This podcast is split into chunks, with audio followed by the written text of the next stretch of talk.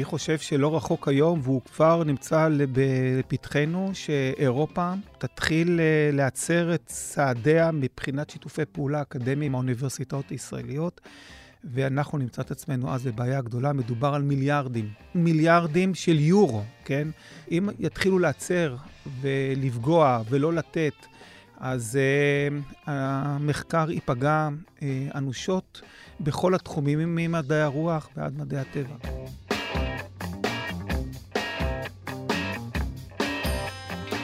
ברוכים הבאים למרקרים, פודקאסט סוף השבוע של דה מרקר. ההזדמנות שלכם לקחת פסק זמן ממחזור החדשות היומיומי ולצלול איתנו לסיפורים, לאנשים ובעיקר לרעיונות מאחורי החדשות. כאן באופן איתכם כמדי שבוע גיא רולניק, והשבוע מראיינת אורחת חדשה בהופעת בכורה כאן בפודקאסט, נועה לנדאו, סגנית עורך הארץ. שלום נועה. אהלן גיא. שמענו בפתיח את פרופסור גור אלרוי, היסטוריון ורקטור אוניברסיטת חיפה. שלום נועה. אהלן. פעם ראשונה את uh, כאן, ולא בכדי ביקשתי אותך uh, לבוא היום, גם בגלל שאנחנו עוסקים, נעסוק היום הרבה לא רק בהפיכה המשטרית, נעסוק באקדמיה ונעסוק בעיתונות ונעסוק uh, במפגש של הדברים האלה, בגלל שפרופסור uh, גור אלרוי, האורח שלנו, uh, השבוע בחר uh, במכתב שהוא שלח לכל חברי הסגל והסטודנטים באוניברסיטה, לא רק לכתוב דברים קשים, נחרצים וברורים בנושא ההפיכה המשטרית, מה שחלק מאנשי האקדמיה חוששים לעשות, אלא גם הוא uh, ביקר uh, בצורה די חסרת תקדים את העיתונות הישראלית, ולא רק זאת, הוא הלך על 12 ו-13, ערוצי 12 ו-13, ואני יודע שהרבה אנשים שלא אוהבים את מה שעושים 12 ו-13 היום, דווקא אנשי ציבור, אה, חוששים לעשות את זה, כי הם פשוט מפחדים שיטרגטו אותם, ולכן כסגנית עורך הארץ חשבתי שנדבר קצת השבוע גם על ההפיכה המשטרית וגם על איך העיתונות מתנהלת אה, אה, מולה. אז קודם כל, השאלה הראשונה שלי אלייך היא, אנחנו נמצאים פה חודש או חודשיים בתוך התהליך הזה, המדרון הזה שאנחנו מתקדמים בו במהירות די מפחידה, שאני רוצה להודות שאני לא צפיתי אי פעם שאנחנו נזוז במהירות כזאת גדולה לעבר ה... העולם הזה שאנחנו נמצאים בו אה, עכשיו. ואני פוגש הרבה חברים, לא רק עיתונאים, שהם די בחרדה, ממש כשנכנסתי פה לאולפן, פגשתי את אחד העיתונאים הוותיקים ביותר בדה-מרקר, שאלתי אותו מה העניינים, מה הולך? הוא אמר לי, מה הולך? אני לא ישן טוב בלילה, אז חשבתי שזה רק מין אה, סוג של אה, דיבור, ואז הוא אמר לי, לא, אני לא ישן טוב בלילה, ואפילו אני צריך אה, לקחת כל מיני דברים כדי אה, להיות יותר רגוע. אז איך כל האירוע הזה תופס אותך? וואה, כנראה שיותר טוב, אבל uh, אני מאוד מודאגת, אני מאוד מודאגת, גיא. יום, אתה יודע, יש ימים שאני חושבת uh, שאני יותר ככה מאמינה שאפשר עוד לעצור את זה, יש ימים שיש יותר תסכול, זה רכבת הרים, אבל באופן כללי אני חושבת שזה מאוד מאוד תלוי במה שיעשה הציבור. אני לא חושבת שהעתיד כבר נכתב מראש. זה ממש כל יום, כל שעה, הדרך שבה אנשים יתנגדו ויאבקו בזה, ככה תיקבע ההיסטוריה והעתיד. כן. קודם כל, הציבור כולו, כדי שיפעל, כדי שיהיה משמעותי, הוא גם צריך לקבל כל מיני סיגנלים ואיתותים ממקבלי החלטות, מאליטות וגם מכלי התקשורת. שבוע שעבר, עיתונאי מאוד מאוד ותיק, שהיה הרבה מאוד שנים, עשרות שנים בהארץ, ואחר כך היה העורך הראשי של העין השביעית, שזה אתר אינטרנט שמבקר את העיתונות, שמו עוזי בנזימן, הוא כתב מאמר מעניין. ובו הוא אמר שעיתון הארץ, כקורא הוא אומר את זה, הוא כבר לא פה בעיתון המון שנים, הוא אומר, כקורא אני רואה שעיתון הארץ עבר למוד אחר. זה לא מוד של עיתון שמדווח, זה עיתון שנמצא בקמפיין. ואז הוא אמר, אה, סיפר שבעבר הוא די התנגד וחשש מעיתונות קמפיינים. אה, והוא אומר, אה, אני מתחיל לשנות את דעתי, ואני חושב שמה שהארץ עושה היום אה, זה דבר נחוץ וקריטי. אז השאלה שלי אלייך, כיוון שאני יודע שאת מאוד מעורבת בזה, הוא האם הפכת להיות קמפיינרית בשבועות האחרונים? תראה, אני מקבלת את המחמאות של בן זימן, אבל לא את האבחון שלו. אה, אני לא חושבת שזה דבר מוזר או חריג שעיתונות נמצאת בחזית של מאבק. אני גם לא חושבת שיש פה בכלל איזשהו ערבוב בין עובדות לדעות. אה, זו עובדה שהממשלה רוצה להחליש את מערכת המשפט, היא אומרת את זה. זו עובדה שזה יפגע באיזון בין הרשויות, וזו עובדה שהדבר הזה יערער את יסודות השיטה הדמוקרטית בישראל. זה לא ערבוב בין דעה לעובדה, אלה העובדות. אה, אני חושבת שהבעיה היא אנשים שטוענים שזו דעה ולא עובדה. אני חושבת שגם בנושאים רבים העיתונות בכלל היא לא אה, משקיף על הגדר. כשדה מרקר רצה להילחם בריכוזיות, זו כמובן דוגמה מאוד מובהקת, אבל גם כשכתב או כתבת הם חושפים שחיתות, או כתב או כתבת, אה, לא יודעת, למשל בנושא הרווחה, הם חושפים עוולה, אז מן הסתם הם רוצים לשנות בכתיבה שלהם את המציאות, הם לא רוצים סתם להיות אה, משקיפים מהאו"ם על המציאות. וספציפית בעיתון הארץ, יש דבר שנהוג בכל העיתונים הגדולים בעולם, שזה מאמר מערכת. מדי יום, אפילו לא פעם בשבוע, ממש מדי יום, אנחנו מפרסמים את העמדה של המערכת שלנו. האם זה משקף את העמדה של כל עיתונאי ועיתונאית בהארץ או בדה-מרקר? לא, אבל אנחנו בהחלט מפרסמים את העמדה שיש לנו. כן, אז אה, בואו, אני אהיה רגע פרקליטו של השטן, ואני אגיד, אוקיי, אבל יש רגע שבו, אה, כאשר אתה במוד של אה, קמפיין, ואתה נחוש להשיג נניח תוצאות, אז אתה לא רוצה לשמוע את הטענות של אלה שנניח רוצים עכשיו את ההפיכה המשטרית, ואתה בעצם עובר יותר למוד של קמפיינר ופחות של מוד של זה. אתה לא תיתן משקל גדול אה, לקולות האחרים, והם מתרבים אה, בשבועות ובחודשים האחרונים, כי אתה אומר, אני דמוקרטיה מתגוננת, אני עכשיו רוצה להגן על הבית, ואני לא רוצה להביא את כל הקולות כרגע שנשמעים אה, בקרב אליטו או בקרב הציבור. אני לא בטוחה שזה נכון. אני חושבת שעדיין יש בארץ אה, מגוון דעות. אני חושבת, כמו שאמרתי בהתחלה, שיש עניין של עובדות. בסופו של דבר, אה, אנחנו לא עוסקים פה רק בכאלה שחושבים שזה טוב לישראל וכאלה שחושבים שזה רע לישראל. גם דעות תמיד צריכות להיות מנומקות והן צריכות להיות עובדתיות ולהישען על האמת. והאמת היא, כפי שתיארתי אותה, שהתוכנית הזאת היא נועדה לערער את השיטה הדמוקרטית בישראל. עכשיו, יש כאלה שבאים ומתווכחים על הניואנסים. מה בדיוק מתוך פרטי הרפורמה הזאת, אה, במרכאות רפורמה, אה, יותר טוב, פחות טוב, אפשר, אי אפשר, הוויכוח הזה מתקיים פה. יש כל מיני ניואנסים. בתוך התוכניות של הממשלה. אגב, גם על השאלה האם צריך להיאבק עד הסוף, מה זה אומר, מה הגבולות של המחאה, אה, מה לגבי אה, פשרה, מתווה, מה שמציע הנשיא הרצוג. יש המון ויכוחים בתוך הדבר הזה, אבל זה לא אומר שאנחנו מחויבים לפרסם דברים שהם שקרים, שהם אינם עובדות. אז מה לדעתך עושים? הבנתי איך את מתארת את מה שהארץ עושה. אה, בשבועות או בחודשים האחרונים, אז איך היית מתארת את מה שאת רואה, שאת צופה, נניח בערוץ 12 ו-13, ביחס להפיכה המשטרית? תראה, אני לא מבקר תקשורת. אני חושבת שיש בעיתון הארץ המון מבקרי תקשורת מצוינים, שכותבים יום-יום את העמדה שלהם בנושא. אני דווקא לא כל כך בטוחה שהעניין של ערוצים 12 ו-13 אה, זה הכתבה משטרית יותר מאשר אה, שיקולים שהם, יכול להיות שזה אפילו יותר גרוע, שיקולים שהם אה, נטו מסחריים, מה שנקרא... רייטינג. צנזור, צנזורת ה, אה, אה, הצופים, השוק. אה, לא, ברור, השוק לא רוצה חושב... את הסחורה הזאת. זה סחור... אה, אה, אין ספק שחלק גדול מהציבור, אחד, או רוצה את הסחורה הזאת, אה, כי 50% מהציבור נניח... אה, או רוצה את, את ההפיכה המשטרית הזאת, גם הוא הצביע עבור הזה, וגם חלק גדול מהציבור אוהב את הקרקס. הקרקס מביא רייטינג.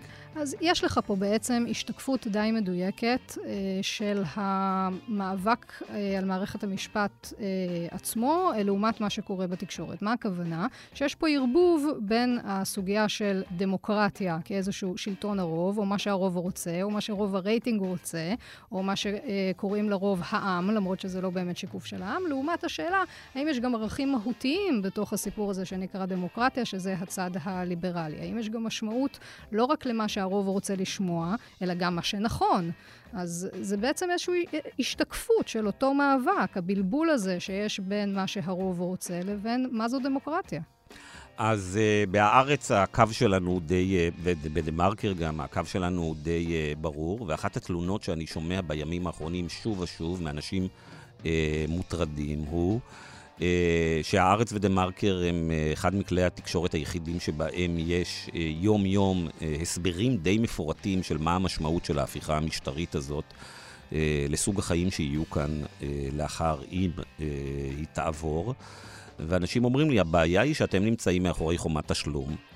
והם אומרים, הרבה אנשים אומרים לי, תשמע, אני מעביר לינקים לכתבות מהארץ, לחברים, אני מעביר בוואטסאפ או במייל, ואז אנשים אומרים, אין לי מנוי, ואז אומר, תראו, אתם מדברים לקבוצה די קטנה באוכלוסייה. בשעה שכל האתרים שהם פתוחים, זה אתרים שאומרים להם, תראו, מצד אחד ומצד שני, או שלא באמת מסבירים מה הולך אה, לקרות כאן. האם לדעתך ה-Paywall הזה, בעת הזאת, ברגע הזאת, חומת התשלום הזאת, אה, מקשה עלינו אה, להיאבק את המאבק החשוב הזה? יש פה שני דברים. יש עניין עקרוני ויש כמה פרטים לגבי חומת התשלום בארץ ובדה-מרקר, שאני חושבת שהרבה אנשים קצת טועים לגביהם. העניין העקרוני הוא שעיתונות טובה היא עולה כסף, פשוט ככה. המודל העסקי של הארץ ודה-מרקר, שהם נשענים על קהילה של מנויי פרינט ודיגיטל, זה מה שמאפשר לנו לא להיות תלויים במפרסמים והלחצים שלהם מצד אחד, וגם, בנושא שאתה כתבת עליו די הרבה, גם לא להיות תלויים אה, בצוקרברג ובאלגוריתמים שלו אה, ובמה שהם אה, רוצים מאיתנו. ואני חושבת שזה המודל הכי נכון ובריא לעיתונות, להיות מחויבים כמה שיותר רק לקוראים שלנו. אה, אבל ברמת הפרטים אני רוצה לתקן אה, איזושהי טעות נפוצה, שמאז המהפכה הדיגיטלית, הארץ הוא ממש לא איזשהו עיתון קטן ואיכותי שקוראים רק מקבלי ההחלטות איפשהו. קוראים את הארץ ודה מרקר מיליוני ישראלים.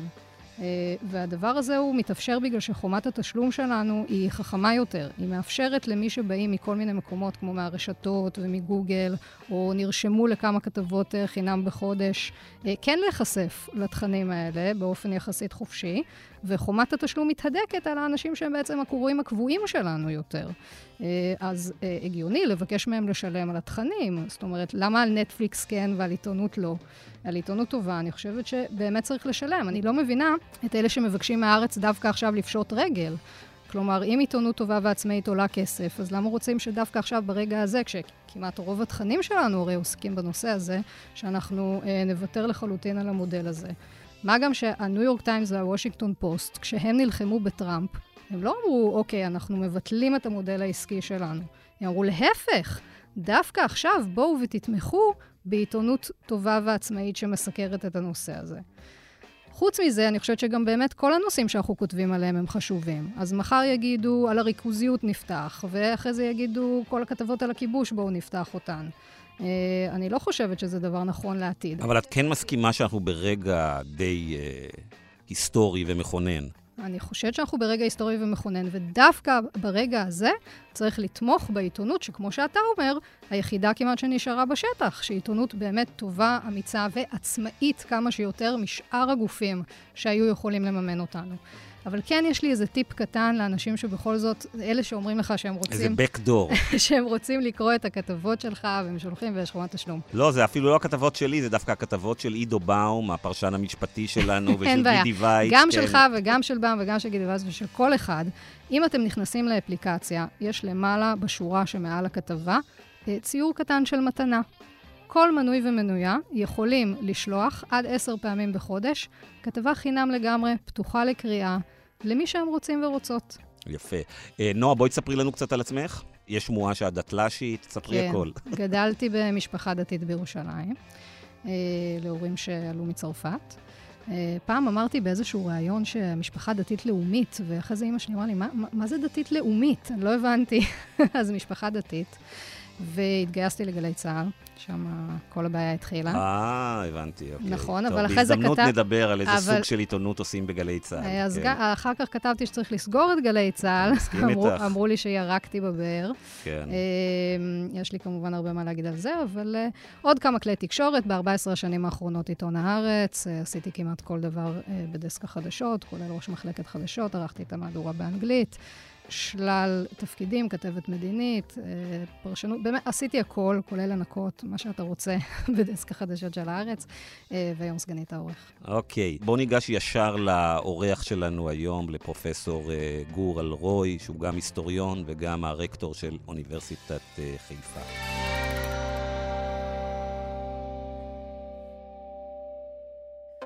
היי, אני נטע אחיטוב, ואני רוצה לספר לכם על פודקאסט חדש, מדעי הארץ. פודקאסט המדע של עיתון הארץ והאוניברסיטה העברית בירושלים. בפודקאסט הזה אנחנו עונים על השאלות שמאחורי השאלות. איך המציאו המצאות פורצות דרך ומה הופך אותן לכל כך חשובות.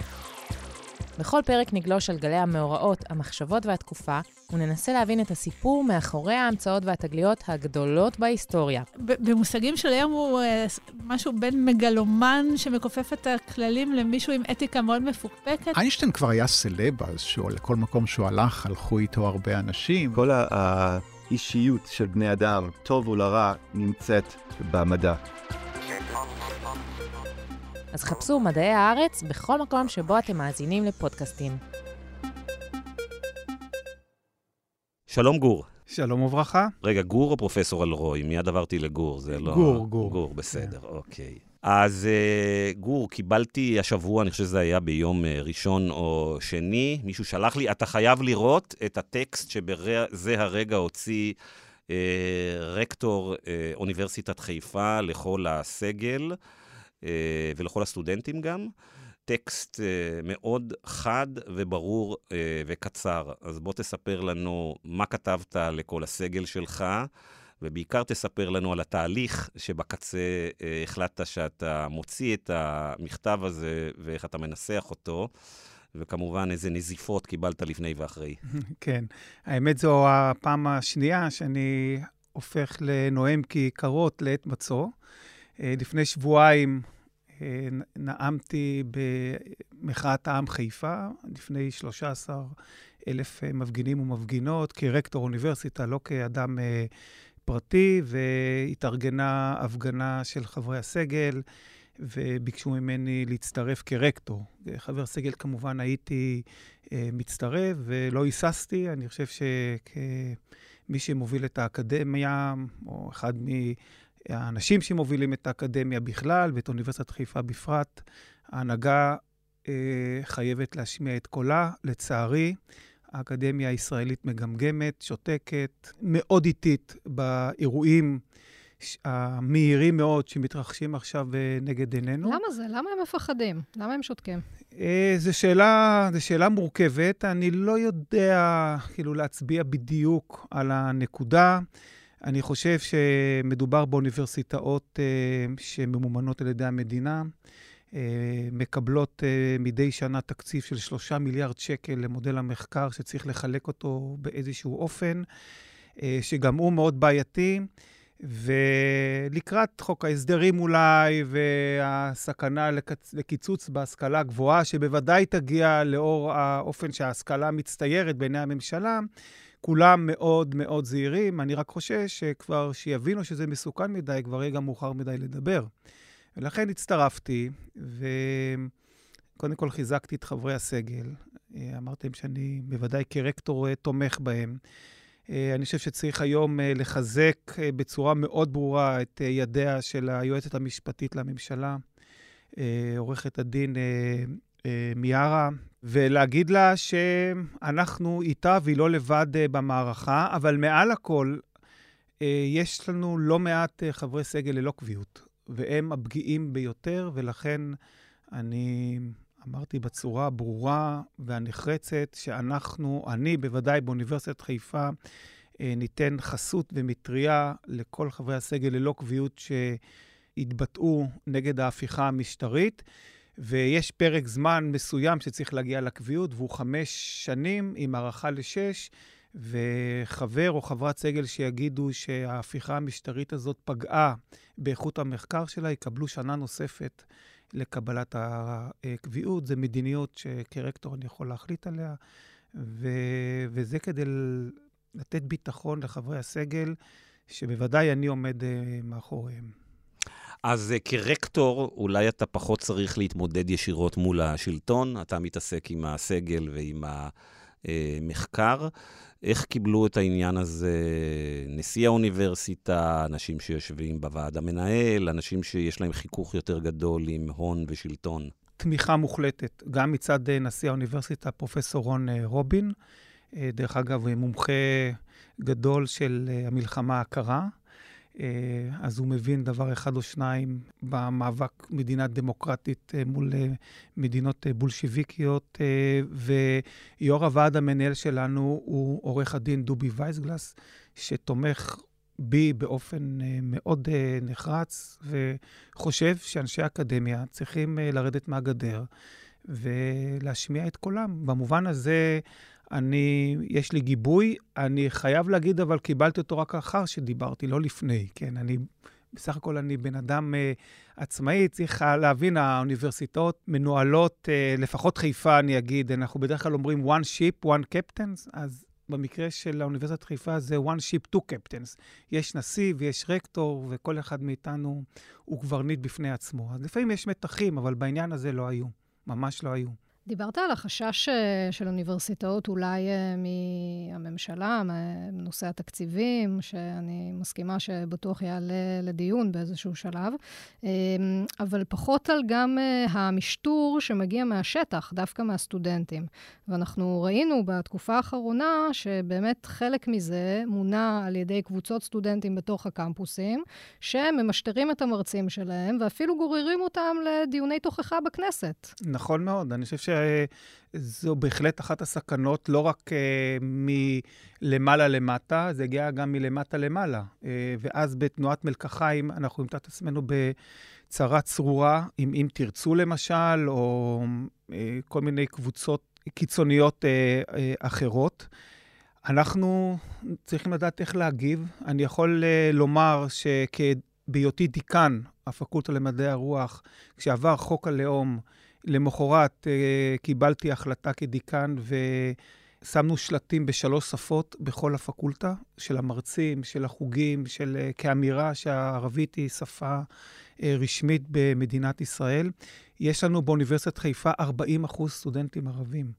אני מאוד גאה, אנחנו האוניברסיטה המגוונת ביותר אה, בישראל, והיא מתנהלת אה, מסוג של אי של אה, ממש שפיות בתוך מדינה מאוד אה, מקוטבת, והם בסכנה מאוד גדולה. ואנחנו נצטרך להתמודד ולתת גיבוי מלא למרצים שלנו, לא לחשוש, לעמוד בכיתה ולהגיד אה, מה הם אה, חושבים, בלי מורא ובלי משוא פנים. אני חושב שאם אה, היום, אני חושב בוודאי אם רקטור האוניברסיטה אומר להם אין מה לדאוג, הם לא צריכים לדאוג, אבל זה בהחלט סכנה גדולה, אני מסכים. הם פעילים בקמפוס שלכם, אם תרצו? יש את העניין הזה של סימון מרצים? הם פעילים בכל הקמפוסים. אה, הם אה, נכנסים אה, לכיתות והם מקליטים, ואם יש איזו אמירה חריגה, הם גם ידאגו להוציא אותה החוצה. הם ישלחו מיילים למרצה, הם יחכו במרכאות כפולות ומכופלות לנפילות של מרצים באמירה כזו או אחרת. ולצערי הרב, אני לא משוכנע שעד הסוף ההנהגה האקדמית בישראל מבינה באיזה מקום מסוכן אנחנו נמצאים. חברי הסגל מפחדים? אני לא חושב שחברי הסגל הם מפחדים, בוודאי אלה שיש להם uh, קביעות, וכל תהליך הקידום שלהם לא מותנה בסופו של דבר באיזה ציוץ של uh, אם תרצו, או של איזה פוליטיקאי כזה או אחר, כי הקידום האוניברסיטאי הוא ממש בלתי תלוי בפוליטיקאים. בינתיים, אה, בינתיים. ב- נכון, בינתיים, בדיוק. אני אומר, ברגע שפוליטיקאים יבחרו שופטים, לא רחוק היום שגם יתחילו להתערב במינויים של... אה, נשיאים, נשיאי האוניברסיטאות ורקטורים, כי כמובן... אם רפורמת יריב לוין עוברת, לא יהיה שום אה, חסם בפני המערכת הפוליטית להתחיל להתערב באוניברסיטאות, אין פה בכלל שאלה. אני לגמרי מסכים, ויתרה מזו, וכאן נכנס ממש האידיאולוגיה הפשיסטית במיטבה, שאנחנו צריכים להשמיע את, את, את כל העם, ולשרת את השלטון, כי בעצם האקדמיה... במהותה, בתפיסת העולם הפשיסטית, צריכה לשרת כל הזמן את המדינה ולעשות רק מה שטוב לה. עכשיו, אנחנו מקבלים כסף מהמדינה, אז מה פתאום שאנחנו נשמיע אמירות נגד? אלה כבר אמירות שאנחנו שומעים אותן כל הזמן. כאשר האקדמיה במדינה מערבית דמוקרטית, ההפך, תפקידה כל הזמן לערער את היסודות, להטיל ספק, לשאול שאלות קשות ולא לעשות תנאים בגב לשלטון. וכאן הפער הזה בין איך שאנחנו תופסים אקדמיה חזקה לבין איך שהממשלה הנוכחית ועוזריהם מבינים מה התפקיד של האקדמיה, אין לי בכלל ספק שיתחילו להתערב במינוי נשיאים, רקטורים. ובשלב הבא גם אה, זה, זה יחלחל למטה לגבי אה, קבלת אה, חברי סגל, שצריכים לקב, לתת להם אות כשרות מסוימת, שהם עשו את כל מה שצריך. כמצופה מהם במדינה שהם דמוקרטית. שהם נאמנים, כן, אבל מה שאתה מתאר זה בעצם פגיעה חד משמעית גם במחקר ובמעמדה הבינלאומי של ישראל כמובילה בתחומים רבים. אני חושב שלא רחוק היום, והוא כבר נמצא בפתחנו, שאירופה אה, תתחיל אה, להצר את צעדיה מבחינת שיתופי פעולה אקדמיים עם, עם האוניברסיטאות הישראליות. ואנחנו נמצא את עצמנו אז בבעיה גדולה. מדובר על מיליארדים, מיליארדים של יורו, כן? שמגיעים מאירופה לתוך האקדמיה הישראלית, דרך קרנות מחקר תחרותיות. אנחנו כל שנה מתגאים בזוכים ובזוכות במענקי המחקר של ERC. מענק מחקר של האיחוד האירופי, ERC זה, זה הגביע הקדוש של כל החוקרים, זה אם כל הזכיות. מי שזוכה בו, זה תעודה שהוא חוקר מצטיין, מדובר על 2.5 מיליון אירו לפרויקט של אה, חוקר. אם יתחילו לעצר ולפגוע ולא לתת, אז uh, המחקר ייפגע uh, אנושות בכל התחומים, ממדעי הרוח ועד מדעי הטבע. לפני uh, שבועיים uh, נתתי הרצאה במכון ויצמן, ואחד הפרופסורים שם, שיש לו מעבדה uh, גדולה, אמר לי, חלק גדול מהמימון מגיע מאירופה. אני מאוד חושש למימון uh, שלי. לפני שבאתי למכון ויצמן הייתי בארצות הברית, וחזרתי לישראל. ואולי אני ומשפחתי צריכים לחשב מסלול מחדש. Uh, הוא אמר לי, אני לא צעיר, הוא כבר בן uh, 45 ומעלה אולי, זה כבר יותר קשה, אבל הוא אמר, אולי uh, עדיין יש ביקוש גדול לתחום המחקר שבו אני מתעסק. אה, ואולי אני צריך אה, לקחת את המשפחה שלי לאירופה או לארצות הברית. אתה שומע הרבה חברי סגל מתחילים לדבר על רילוקיישן? אה, אני עדיין לא שמעתי, אני חייב להגיד. מכון ויצמן הוא באמת מקרה מאוד מעניין, כי חלק גדול מהזכיות שלהם בקרנות מחקר תחרותיות לא מגיעות מהקרן הלאומית למדע הישראלית. הם זוכים באמת בטופ שבטופ דרך ה-ERC, ולכן הם בוודאי בסכנה גדולה יותר מכל מוסד אקדמי אחר, הייתי אומר, כי ש... בזירה הזאת הם נמצאים. אנחנו מקבלים גם אה, מענקי מחקר מהקרן הישראלית למדע, שזה בערך שלושה מיליארד אה, שקל. אני לא שמעתי קולות של עזיבה, מלבד אה, חוקרת אחת ממדעי המחשב, שהיא באה מהשוק הפרטי לתוך האקדמיה, אין לה בעיה לחזור לשוק הפרטי, ואמרה שאולי היא תעזוב את הארץ. אני לא יודע כמה היא התכוונה, אבל החשש הוא לא אלה שיעזבו, אלה שלא ירצו לבוא, כי אנחנו עכשיו ממש נמצאים ב... חודשים אה, ינואר, פברואר, אלה החודשים של הקליטות של חברי הסגל לקראת אוקטובר הבא. ויכול מאוד להיות שישראלים שסיימו את הדוקטורט או את הפוסט-דוקטורט בארצות הברית, יגידו, אנחנו רגע ב hold, אין מה למהר לחזור, בואו נראה מה יקרה. וכמו שאנחנו שומעים במחאת ההייטקיסטים, החוסר ודאות לא, זה דבר שהוא לא בריא לשוק, חוסר ודאות גם לא בריא לאקדמיה, יגידו, אנחנו נחכה עוד שנה. נראה מה יקרה, ואז נשקול אם לבוא לישראל או לא. ואני חושב שזו כרגע הסכנה המיידית, אה, שחברי סגל יעזבו. תראה, כהיסטוריון אה, של העם היהודי ומי שעוסק אה, בהגירה יהודית, אז יש לי כמה תובנות מעניינות על, ה, על הגירה. אנשים לא ממהרים לעזוב ארץ מוצא שבה נולדנו, גדלנו, התחנכנו, ולהגר למקום אחר, למרות שאנחנו מקים את התרבות האמריקאית או האירופאית. זה לא דבר פשוט להגר, אבל מצד שני, אנחנו כן רואים שבכל המדינות שבהן באמת הייתה הפיכה אנטי-ליברלית, אז אתה יודע, אלה עובדות. אתה רואה שחלק מהעניין היה הגירת האליטה, אה, בריחת האליטה, יותר נכון, ובאמת, כשאתה רואה שהמתקפה הראשונה, הגל הראשון הוא תמיד על המשפט, על התקשורת נכון. ועל האקדמיה. אלה שלוש הזירות, ואז באמת אתה רואה שיש בריחה של אנשים מהתחומים האלה, לצערנו. לא, אני לגמרי מסכים איתך. אני נשאלתי אם אני עכשיו שומע קולות, ואמרתי שלא, לא מן הנמנע שאנחנו נשמע אותם. כרגע החשש הוא מי ירצה לבוא לפה. ואז אנחנו לא בהכרח קולטים את הטובים ביותר שמגיעים, אלא דווקא המצוינים יחליטו להישאר. וזו בעיניי הסכנה מיידית uh, בטווח הקצר, אבל בהחלט יקרה מצב שאנחנו יכולים לקחת את הדברים שלנו ולמצוא עבודה uh, בכל אוניברסיטה. זה לא גור, יהיה כל כך uh, קשה. תגובות, אוקיי? היו גם תגובות פחות אוהדות למכתב שלך שהגיעו אליך? סטודנטים, חברי סגל, שאומרים, רגע, אתה לא מייצג אותי? אני דווקא חושב שהגיע הזמן סוף סוף לנער פה את האליטות ולהכניס בבית המשפט העליון ייצוג אמיתי לציבור ולא לכנופיה שהשתלטה עליו, השמאלנית, החונטה הזאת. תראה, לנאום הזה הספציפי לא היו. אבל אנחנו הוצאנו, הנשיא ואני הוצאנו מכתב לכלל כליית האוניברסיטה. זה סטודנטים, זה סגל מינהלי וסגל אקדמי, שבו אנחנו קוראים לממשלה לעצור, להתחיל בהידברות, בשיח עמוק. ברוח הדברים שאני נאמתי לפני מספר ימים בהפגנת ה... מרצים, והבאתי גם שיר של אלתרמן, את, את הבית השלישי בנקודת ארכימדס, ששם הוא מדבר על, ה, על העניין הזה של החוקים שמשנים חברה, ואז, ואז חטפנו, כן, חטפנו מ, מסטודנטים שמדיניות הממשלה דווקא עולה בקנה אחד עם השקפת עולמם הפוליטית, ועם אנשי מינהל, שבוודאי חלקם לא, לא מזדהים, אבל... אה, אני מנסה להסביר גם לאותם סטודנטים, ועניתי להם אחד לאחד במייל, שיש כאן בוודאי אמירה פוליטית, אבל זה לא פוליטיקה מפלגתית.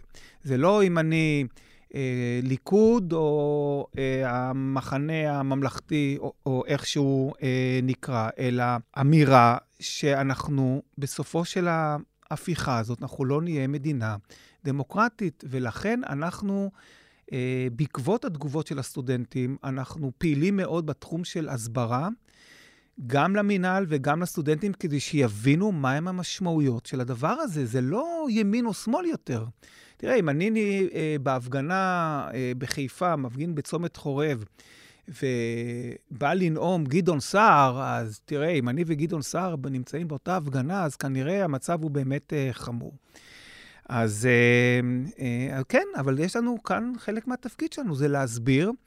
ובדברים שאני אמרתי למרצים, שאנחנו חייבים לצאת מתוך השמרנות שמאפיינת אותנו, כי להסביר זה לא לעמוד עכשיו שעה וחצי בכיתה ולתת אה, שיעור מנומק על, על עקרון הפרדת הרשויות. אנחנו צריכים להיכנס לטוויטר, אנחנו ניכנס לטיק טוק, אנחנו צריכים להיכנס לפייסבוק, לאינסטגרם, ולהסביר את זה בלשון אה, ברורה, שלא יותר מדקה וחצי, שתי דקות, לצעירים ולצעירות, מה הולך ומתחולל. כי עוד פעם, לכתוב מאמר שיצא באיזה אה, ז'ורנל עוד שלוש שנים, שיזכה את המרצה בקידום כנראה, אבל מדינה כבר לא תהיה, זה שינוי שאנחנו צריכים לעבור, ובו אנחנו קצת מתקשים.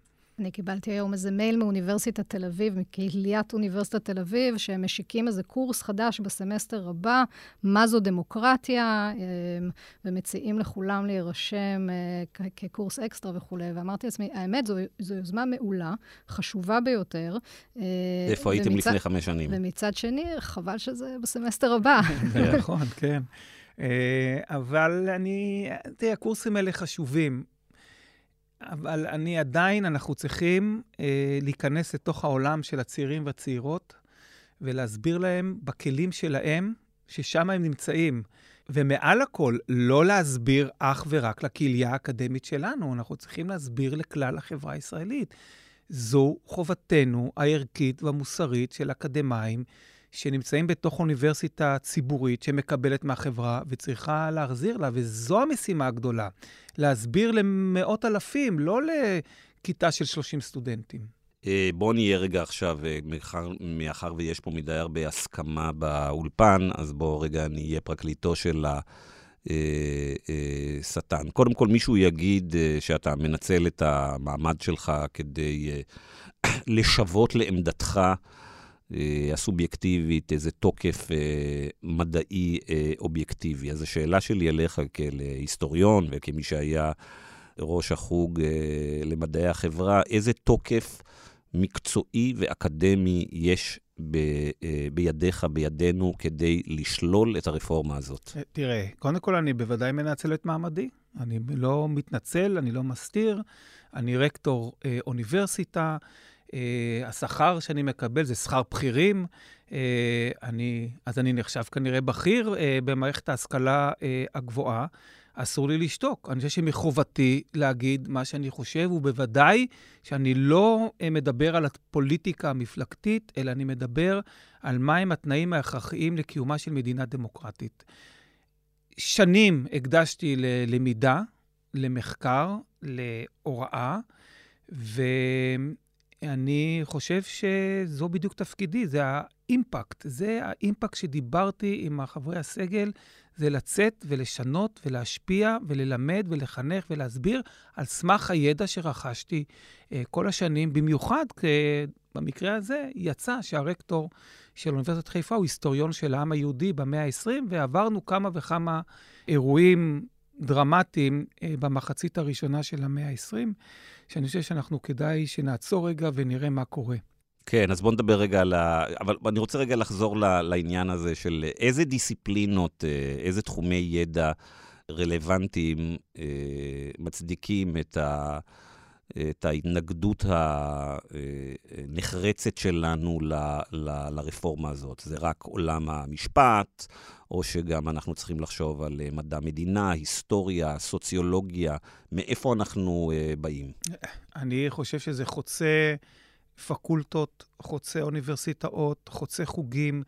אין היום חבר סגל אחד באקדמיה הישראלית, אולי אפשר לשים בצד את ה... אתה יודע, את המחקר הבסיסי הטהור, כמו המתמטיקה לצורך אה, העניין, או הפיזיקה. למה בהחלט צריך מתמטיקה לספור את הרוב בוועדה לבחירת שופטים? כן, אבל זהו. יש פה... כאלה שלא סופרים נכון. כאן אני חושב שאנחנו נצטרך אה, אה, דווקא לא מתמטיקה, חשבון, ויספיקו לנו אה, כמה אצבעות. היית חושב, אבל העניין בעידן של הפוסט-אמת זה שלמילים כן. כבר אין משמעות. הם נכון. פשוט סופרים אחרת. הממשלה כן. נותנת ספירה אחרת של מה שהם עצמם מציעים, ואיכשהו יש אנשים שמאמינים. אה, זה לא איכשהו, אנחנו אולי נגיע לזה מתישהו. אני חושב שלתקשורת אה, יש כאן תפקיד אה, מרכזי, והיא שיתפה, אני חושב שבין היתר גם עיתון הארץ, אה, שיתף אה, פעולה עם, ה, עם הקו אה, שהיה בעשר השנים האחרונות. אה, ולקח, אומנם באופן קצת פחות פעיל מהערוצים המסחריים, אבל גם עיתון הארץ היה לו חלק. זאת אומרת שהשקר הופך uh, לאמת. אבל לשאלה שלך, גיא, אני חושב שזה חוצה פקולטות. אה, ברווחה ובריאות. הם עכשיו רוצים להעביר חוק ש... המטפלים לא צריכים לקבל תואר אקדמי. כלומר, העובד הסוציאלי, המרפא בעיסוק, הפיזיותרפיסט, כל המקצועות שצריך לקבל הכשרה טובה כדי להיות מטפל טוב ברווחה ובריאות, אה, בלחץ החרדים לא צריך תואר ראשון, כל אחד יכול לעשות את זה. אוי ואבוי, זה דבר שבכלל לא מתקבל על הדעת. הדבר חוצה את כולם בלי יוצא מן הכלל, ולכן באותה קריאה שלי לחברי סגל, אני חושב ש... האקדמיה צריכה לגלות כאן סולידריות, להפסיק את התחרות הבריאה בינינו ולהתאחד, ולצערי עדיין זה לא קורה. תראה, אני רוצה שנדבר על התקשורת, נתחיל בעיתון הארץ ואחר כך נעבור לשאר uh, כלי התקשורת, אבל לפני שאנחנו נכנסים לשם, סוג השאלות והביקורת שיהיה לך על התקשורת, אני מנחש מה תהיה הביקורת שלך על התקשורת, תכף נשמע, אבל אני רוצה לשאול סוג של שאלות שקשורות לזה לגבי האקדמיה. תראה, אה, אתה אמרת שזה חוצה, חוצה דיסציפלינות, ובאמת אה, רוב החוקרים בתחומים באוניברסיטאות, בין אם זה משפטנים, ובין אם זה אנשי מדע מדינה, והיסטוריונים, וסוציולוגים, ו... וכלכלנים כמובן, אנחנו ראינו הלילה את המכתב של ה... 50 אה, מהכלכלנים הכי בכירים בעולם, חלקם אגב לא יהודים, חותמים על מכתב שבו הם מזהירים מה... הרפורמה הזאת. אה, אנשים שלא בקיאים בעולם האקדמיה והכלכלה לא מבינים איזה רשימה יש שם. זה באמת ה-A, top A-ליסט של הכלכלנים בעולם חתמו הלילה. על, אה, על המכתב הזה, זה דבר די נדהיר ומדהים. כלומר, הם הצליחו להבין שמשהו אה, מאוד משמעותי קורה במדינת ישראל כדי לגרום לאנשים האלה לחתום על הדבר הזה. אבל תראה, מולם יש קבוצה קטנה של אקדמאים, אולי פסאודו-אקדמאים, שיושבים תחת uh, פורום קהלת. Uh, ממומנים על ידי מיליארדרים אמריקאים, וכשאני מסתכל עכשיו במודעות הפרסום של חלק מהאוניברסיטאות בישראל, אני מגלה בשבועות ובחודשים האחרונים תופעה מעניינת. במסגרת התפיסה של תמיד לכל דבר יש שני צדדים, במסגרת התפיסה הזאת, אני רואה עכשיו שיש אה, ימי עיון בנושא משפט. אז תמיד אנחנו צריכים לשמוע את מה שאומרים, אה, העמדה המקובלת בקרב האקדמיה בתחומים, אבל צריך תמיד שיהיה איש של קהלת. ראיתי לא מזמן באוניברסיטה העברית סדרה של אה, מפגשים אה, בפקולטה למשפטים, ולא רק שזה אנשי, מול, מול כל זה תמיד דואגים להביא את אנשי קהלת, אלא גם מי שעורך את המפגשים, או המודרטור, המגיש של מנהל הדיון, זה אנשי קהלת, בוגרי קהלת. וכשאני שואל על הדבר הזה, אומרים, כן, מעכשיו, באקדמיה, אנחנו צריכים תמיד להביא את שני הצדדים, את הצד של מה שהמדע והמדענים חשבו, ואת הצד של קהלת בגדול. ואני שואל אותך, האם גם באוניברסיטת חיפה בקרוב, או שזה כבר קורה אצלכם, אה, בכל הימי עיון והכנסים והסמינרים, יש מחויבות עכשיו לשמוע גם את קהלת. לא, ממש, אבל ממש אה, לא. אני חושב שקהלת, אה, מבחינתי, מחוץ לתחום. אין לי בעיה שחברי סגל עם דעות כאלה, דעות אחרות, מתוך האקדמיה הישראלית, יבואו למושב ועל בסיס המחקרים שלהם אה, יגידו מה שהם חושבים וננהל דיון ער ולא נסכים. ואני אומר, אקדמיה יכולה להתנהל רק במים גועשים, לא במים אה, סוערים. אבל קהלת זה לא אקדמיה.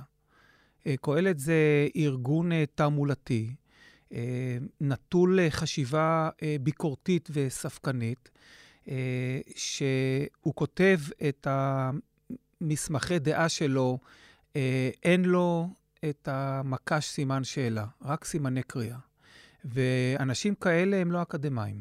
האקדמאי, כל הזמן יש לו את הסימן שאלה.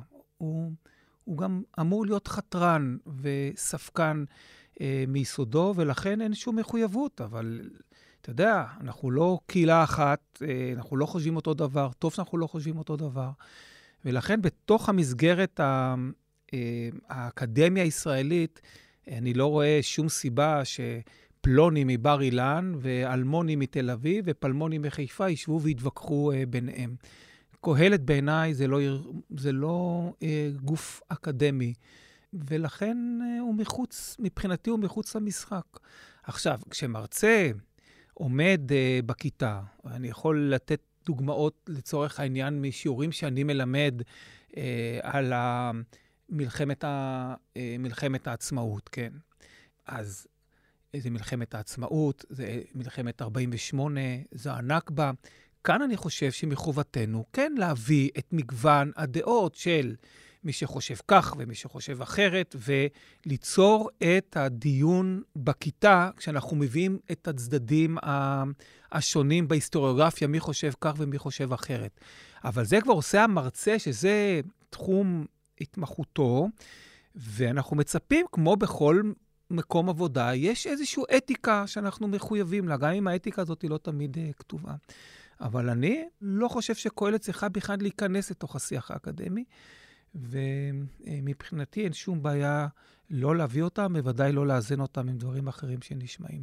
יש לנו מספיק הטרוגניות uh, בין חברי הסגל, שהדעות השונות יישמעו גם בלי קהלת. בוא נדבר רגע על התקשורת. אז uh, במכתב שלך לחברי הסגל, שלחו לי אותו מיד שזה, והאמת, נדהמתי לראות שאתה, כי אני לא רואה את זה, הרי באקדמיה בכלל לא מודעים לזה, לא מדברים על זה, נדהמתי שבפסקה השנייה או השלישית אמרת מחויבות שלנו, ואז ציינת שני ארגונים שלפי דעתך uh, בוגדים ב... שליחותם ותורמים להפיכה הזאת.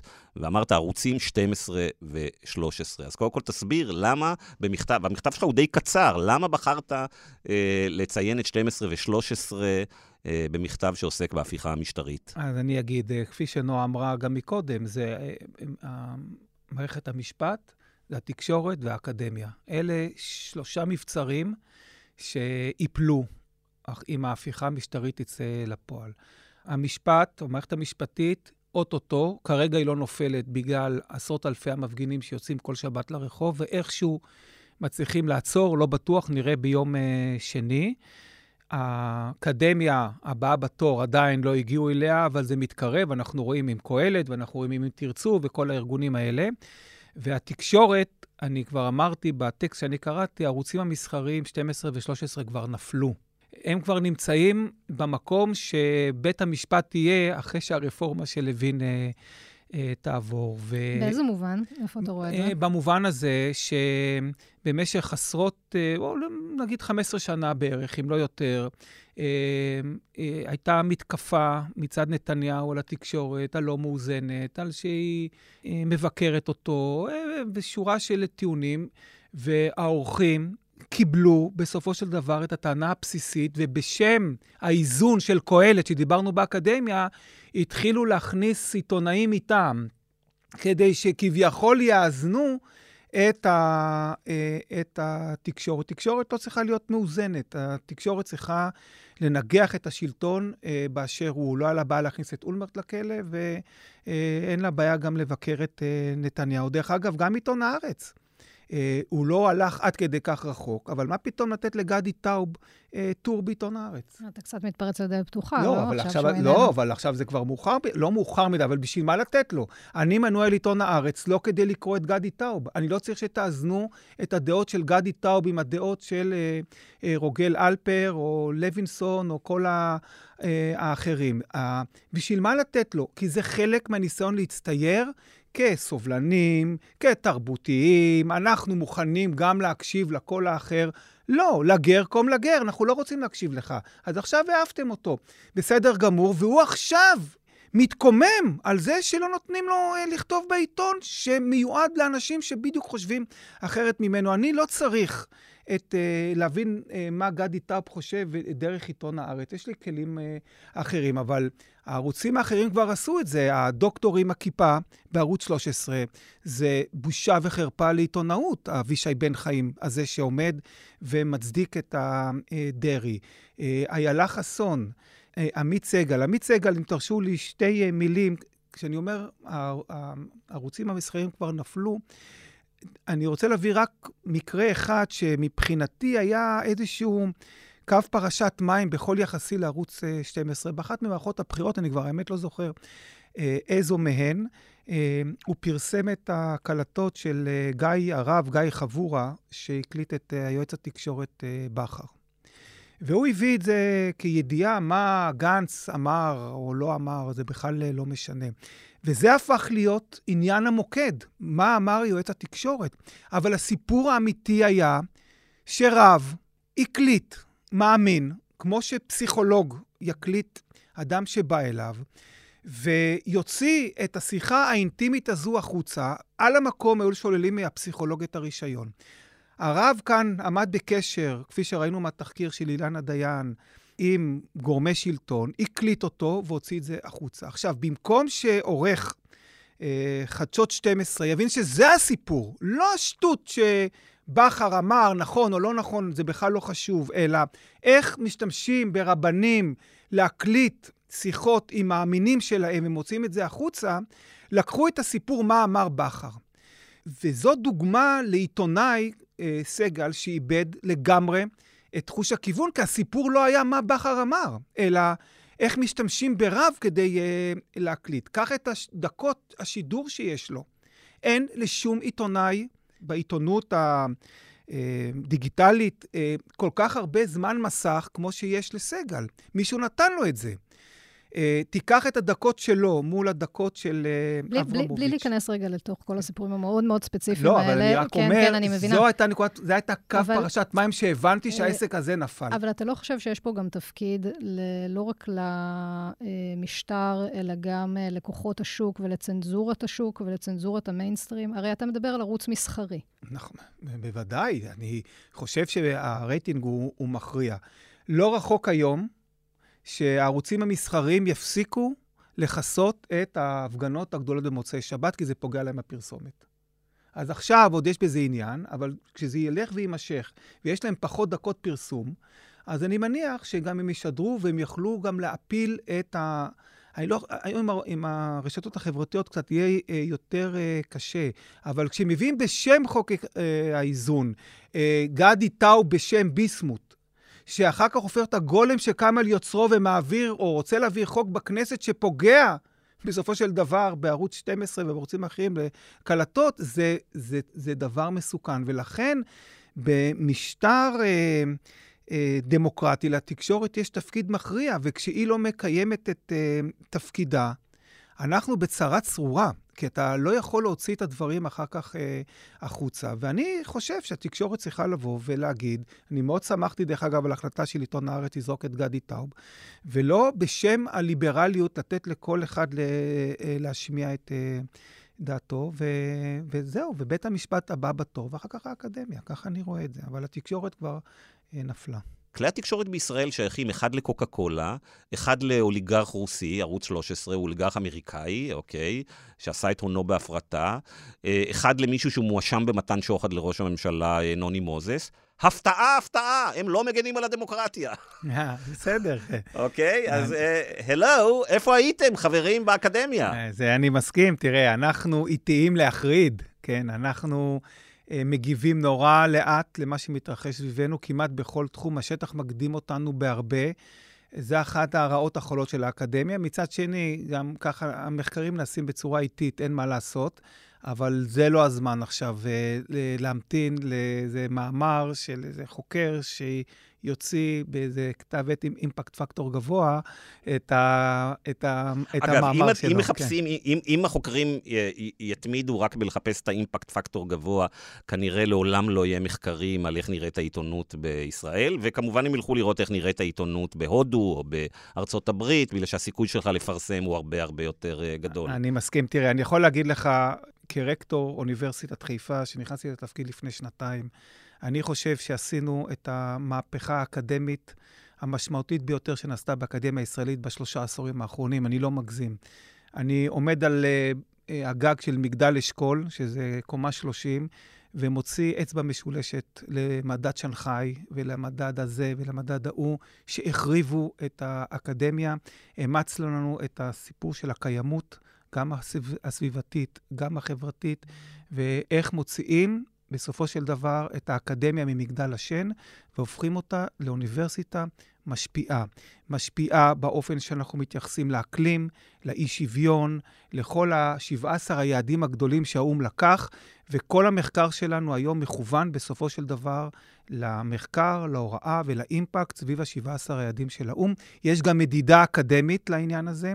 יותר ויותר אוניברסיטאות אירופאיות מאמצים את זה. אני, לפי דעתי, תוך 4-5 שנים שאינך יהפוך לבלתי רלוונטי, וכולם ייכנסו למדידה האקדמית של הקיימות, מה אנחנו עושים כדי להשאיר לדורות הבאים עולם אה, אה, טוב יותר, ואז אני מקווה שבתוך האימפקט פקטור של הכתבי עת, אנחנו נוריד את הפקטור ונשאר רק עם האימפקט.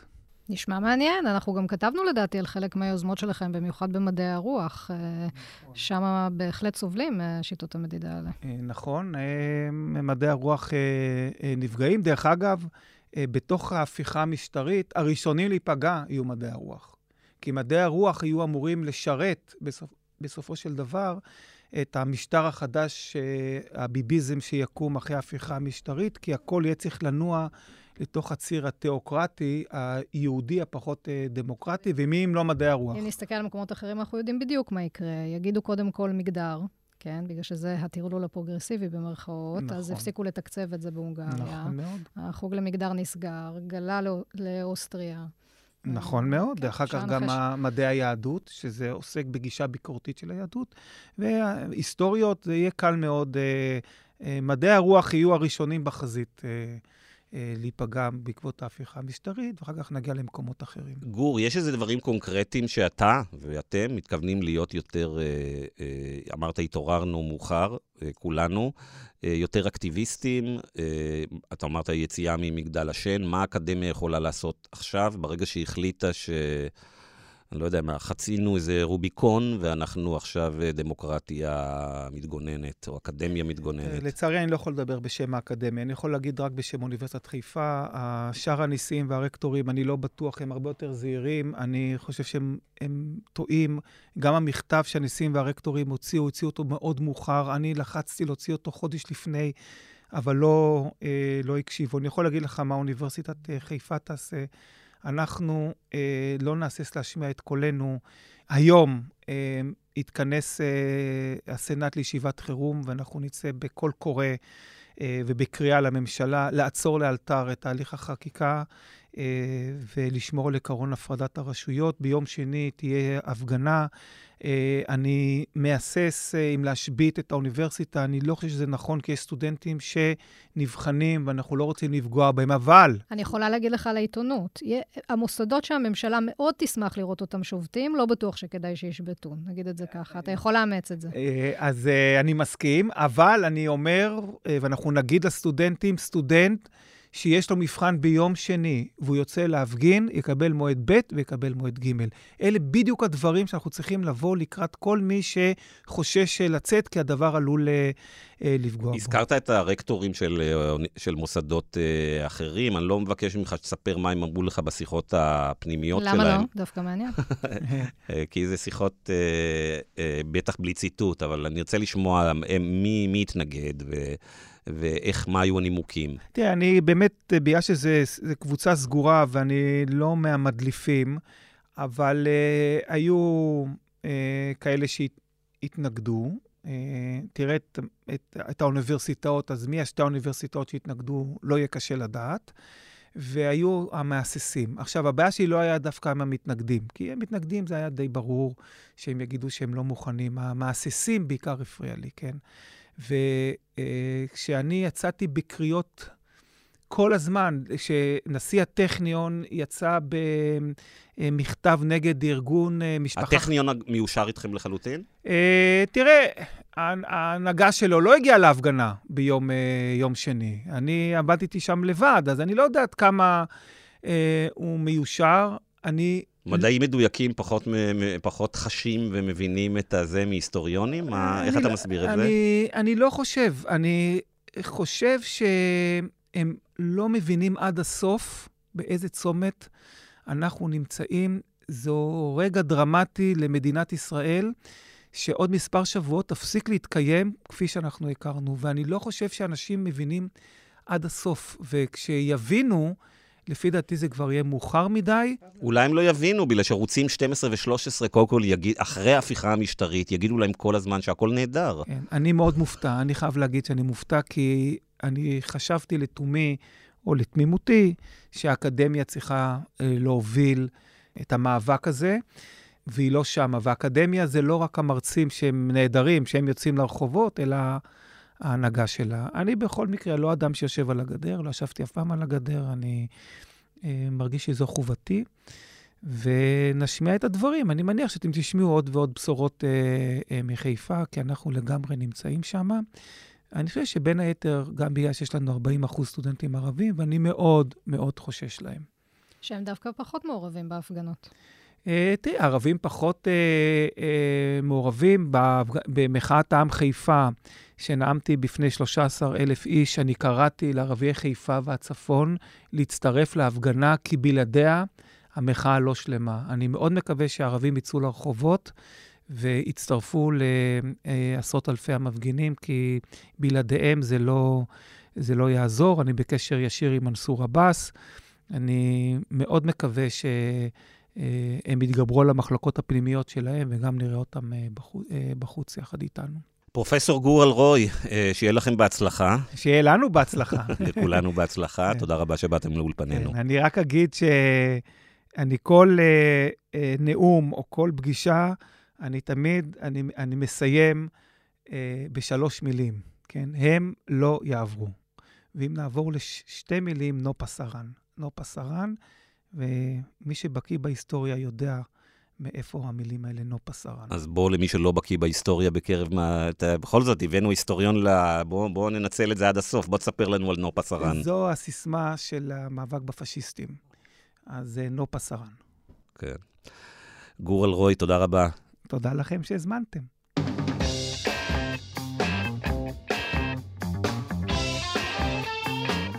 אוקיי, נועה, איך את מסכמת את שיחתנו עם uh, רקטור אוניברסיטת חיפה? אמיץ, נחוש. אה, זה מפתיע לראות אנשים כאלה באקדמיה הישראלית. אני חושבת שאין מספיק מהם.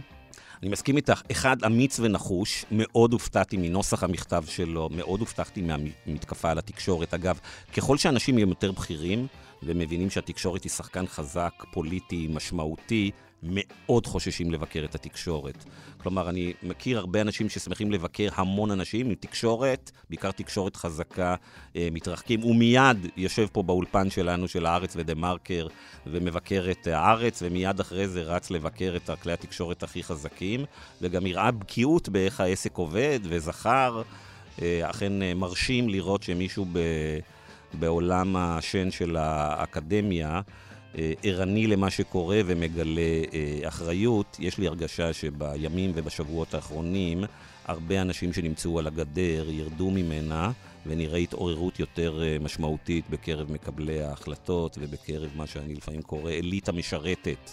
אליטה שגם חושבת שהיא מחויבת ואחראית לציבור. נועה, תודה. תודה לך. עד כאן המרקרים להשבוע. אם אהבתם את הפודקאסט, אל תשכחו להירשם בחנויות הפודקאסטים של אפל, ספוטיפיי וגוגל. תודה רבה לעורך האגדי דן ברומר, למפיק שלנו אמיר פקטור.